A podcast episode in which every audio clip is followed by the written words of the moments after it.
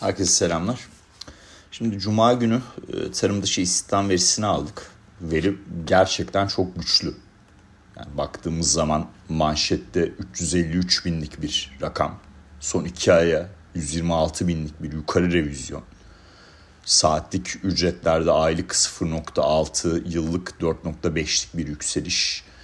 E, katılımı oranının e, yükselememesi tabii bu çok iyi bir şey değil ama 62.5'da kalmış. Yani verinin detaylarına baktığımız zaman e, ABD ekonomisiyle ilgili booming diyebileceğimiz bir yapı gibi gözüküyor. Yani bırakın işte resesyon riskini veya yum, bırakın yumuşak iniş konuşmalarını hani hiç iniş olacak mı sorusunu akla getiriyor. Şimdi bu tabii yani ne kadar gerçekçi bunu e, biraz daha iyi sorgulamamız lazım. Yani örnek veriyorum bu durum yani sezonsal bir yapıdan ötürü mü? Yani gidip geçen sene Ocak ayındaki veriye baktığımız zaman da 482 binlik bir artış vardı. Ee, üstüne üstlük saatlik ücretler e, aylık 0.4'lük bir yükseliş göstermişti. Dolayısıyla burada bu e, sezonsal durumun e, yani pandemi sonrası e, bu anketlerde sezonsallığın hesaplanmasının yarattığı e, ekstra bir aslında olmayan bir şey var gibi göstermenin bir durumu var mı? E, bunu biraz daha iyi anlamamız lazım. Ya da e, dönüp e, mesela e, iki ankete bakalım. Yani e, manşet rakam, tarım dışı istihdam verisi iki tane anketten oluşuyor. E, manşet rakam şirketlerden e, gelen, e, işsizlik oranında e, hane halkından e, gelen e, anketler. Şimdi şirketler booming bir ekonomi var derken hane halkı e, Ocak ayında 31 bin kişilik bir istihdam kaybı oldu gösteriyor. Ve Aralık ayında da 683 binlik bir e, istihdam kaybı olduğunu belirtiyor. Yani şimdi bu iki anketin bu derecede ayrışması çok enteresan. Bu da yani gerçekten hangisi doğruyu söylüyor bunu sorgulamamıza büyük bir neden oluyor.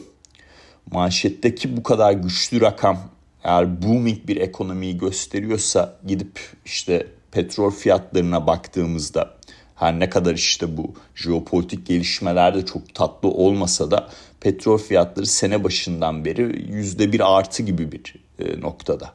Hani e, yani bir ara böyle yüzde altıları falan ulaşmıştı. Onları da silmiş durumda.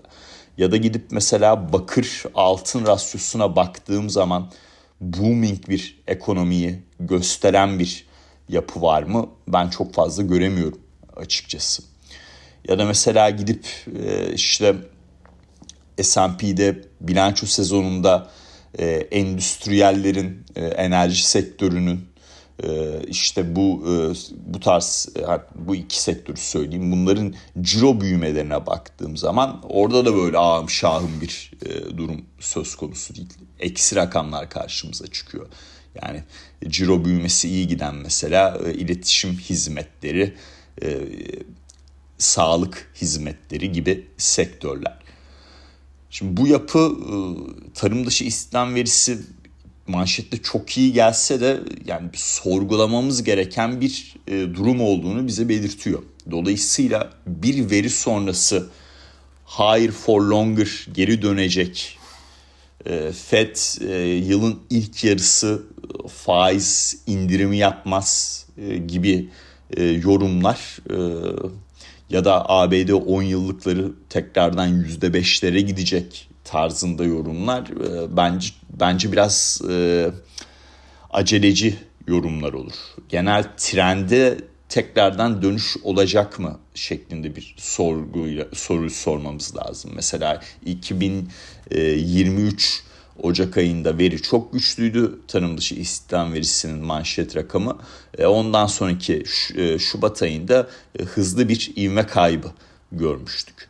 Benzer bir şekilde bir ivme kaybı Şubat ayında açıklanacak veride görebilir miyiz? Yani bu tarz sorular benim aklıma geliyor açıkçası. Dolayısıyla ben genel düşünce yapımı değiştirmiyorum.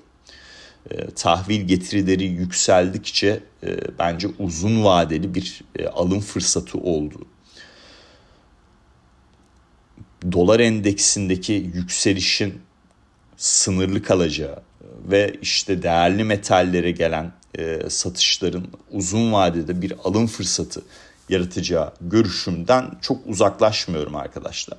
E, tarım dışı istihdam verisinin e, özeti şudur. E, yani Mart ayında bir faiz indirimi olma durumunu e, ciddi olarak azaltmıştır. E, zaten gidip e, Fed'in toplantısına baktığımızda geçen hafta ya da e, Powell'ın pazar günkü e, işte e, röportajına e, baktığımız zaman Mart ayına törpülemek istiyorlar. Bu tamam ama Mayıs ayı tamamen devre dışı mı bir faiz indirimi için e, bunu cevaplamamız adına bence çok erken bir noktada olduğumuzu düşünüyorum. O noktaya kadar çok fazla veri alacağız arkadaşlar.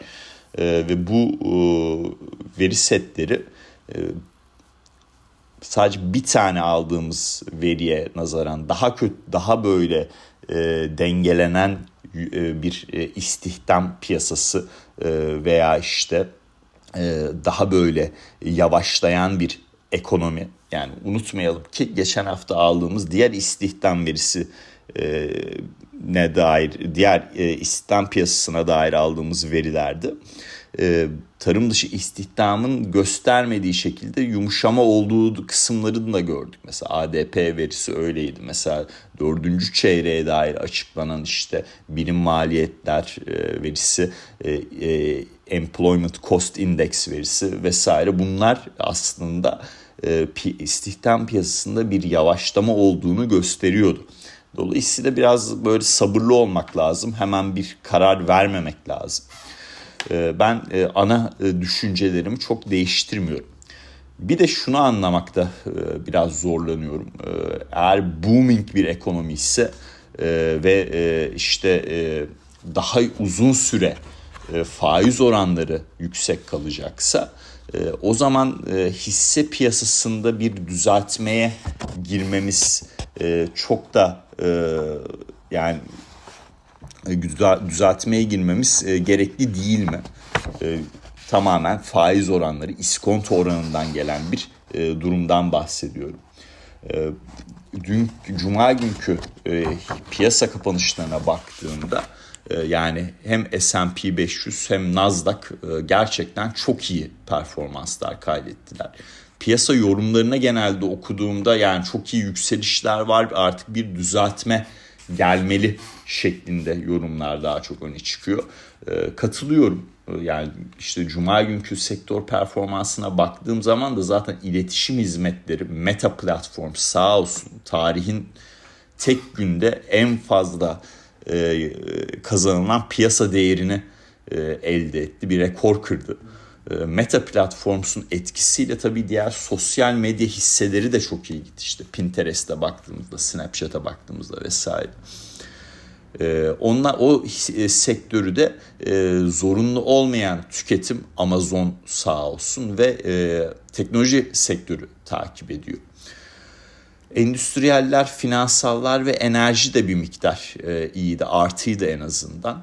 E, ama gidip işte e, en aşağıda altyapıyı, e, gayrimenkul sektörünün mater, e, ham maddeyi e, ve zorunlu olan tüketimi görüyorum. E, yani e, burada tabii bir düzeltme olursa aslında rally'nin daha sağlıklı devam edebilmesi için e, çok güzel bir alım fırsatı yaratacağına dair sinyaller de var. E, dolayısıyla hani e, ben verileri takip etmeye devam edeceğim. Ama bir veri sonrası hemen böyle telaşlı bir şekilde bütün stratejiyi değiştirme taraftarı değilim. Daha çok verilerle karşılaşacağız. Mayıs ayındaki toplantıya kadar. E, dolayısıyla hemen acil bir e, değişiklik yapmak e, çok doğru değil. Ama yani manşette inanılmaz bir veriyle karşılaştık. Yani onu ben de kabul ediyorum. Zaten yazdım gönderdim de herhangi bir şey yapma objektif olarak e, yorumluyorum. Şimdi bugüne geçecek olursak ABD tarafından e, alacağımız ISM hizmetler sektörü verisi var. Tabii S&P Global'den de PMI verilerini alacağız. Şöyle hızlıca bir G20 tarafına da bakacak olursak bugüne dair neler var noktasında. Şöyle iniyorum. Tut, tut, Almanya'dan yani işte gene Avrupa'dan PMI verilerini alacağız arkadaşlar. İtalya'dan, Fransa'dan, Almanya'dan daha sonra iniyorum İngiltere tarafından PMI verisini e, alacağız. E, Avrupa'dan e, üfe verisini alacağız arkadaşlar. Bunu takip edeceğiz ve genel yapı budur. Bu hafta tabii şeyin de açıklanıyor olması lazım. FED'den bu kredi standartlarına dair raporun da açıklanıyor olması lazım ki keza bugün bekleniyor bu. Yani eğer bir booming ekonomi varsa kredi standartlarının da gevşemesi lazım. Bunun çok gevşeyeceğini zannetmiyorum. E, dolayısıyla e, yani e, değerli metallerde işte satışların böyle çok derinleşmesini, e, euro dolarda satışların çok derinleşmesini vesaire çok beklemiyorum açıkçası. E, dediğim gibi hisse piyasası da iyi gidiyor. E, ama e, işte mesela bu hafta net likidite endeksine baktım e, nasıl bir değişiklik olmuş diye. E, bunu her pazartesi günü paylaşıyorum biliyorsunuz. 40 milyar dolarlık bir azalım var. Ona rağmen işte endeks e, 4900 e, küsürlerde bir kapanış yaptı. Tam kapanışını da söyleyeyim hatta %1.07'lik bir yükseliş göstererek Cuma günü 4958'den kapattı. E, burada diğer e, dünyanın geri kalanına baktığım zaman e, yani mesela Çin tarafında filan işler çok iyi değil. Sürekli orada e, piyasaya piyasa dengeleyici fonların oluşturulması ile ilgili diyaloglar geliyor. Onun bir etkisiyle bugün Hang bir miktar yüksek ama kalıcı bir toparlanma çok fazla göremiyoruz. E, dolayısıyla böyle 5000'lerin üzerine çıkıp kalıcı bir şekilde orada oturmamız için yani bilanço sezonunda da e, iyi rakamlar aldık. Mesela Meta Platforms'tan çok iyi rakamlar aldık. Amazon da iyiydi. Ama ne bileyim Tesla gibi e, Google gibi olumsuz ayrışanlar da oldu. E, bu haftaya geçecek olursak bilanço sezonunda kimlerin e, bilançosu var diye şöyle hızlıca bir baktığım zaman Disney karşıma çıkıyor. O önemli. McDonald's var. O takip edilecektir. Caterpillar var. Hatta yani şöyle bakayım bugün McDonald's Caterpillar bugün bilançolarını e, açıklıyor. Palantir seans sonrası bilançosunu açıklayacak. E, bunların hepsi e, takip edilecek haftanın geri kalanında da e, birçok e, önemli şirketin bilanço açıklaması var arkadaşlar. Takipte olacağız. Hatta işte bu sosyal medya hisselerinden meta sonrası mesela Snapchat'in yarın seans sonrası bilançosu önemli olacak. General Motors'un çok iyi açıkladığı rakamlar sonrası Ford e, ayın 7'si seans sonrası çarşamba günü seans sonrası rakamlarını açıklayacak o önemli. Benim e, yani sevdiğim şirketlerden bir Roblox o da keza 7'sinde açıklıyor. Dolayısıyla bilanço sezonu büyük sermayeli teknoloji şirketlerinden sonra e, aslında hızlı geçmeye devam ediyor. PayPal var mesela açıklayacak e, isimlerinden bir gene ayın 7'sinde e, seans sonrası bu şekilde Pinterest 8'inde işte sosyal medya hissesi o önemli. Böyle bir durumla karşı karşıyayız. Özetle Cuma günü hiç böyle şey yapmayacağım size gayet dürüst konuşmak istiyorum. Cuma günü ben tarım dışı istihdam verisinin bu kadar güçlü gelmesini kesinlikle beklemiyordum. Ama bu güçlü açıklanan rakamın e, dönüp e, çoklu varlık fiyatlamalarında kalıcı bir etki yaratmasına dair ya, ya da işte Fed'in Fed'le ilgili düşüncelerimi e, 180 derece e, değiştirmesi için yeterli tek bir verinin yeterli olacağını da düşünmüyorum.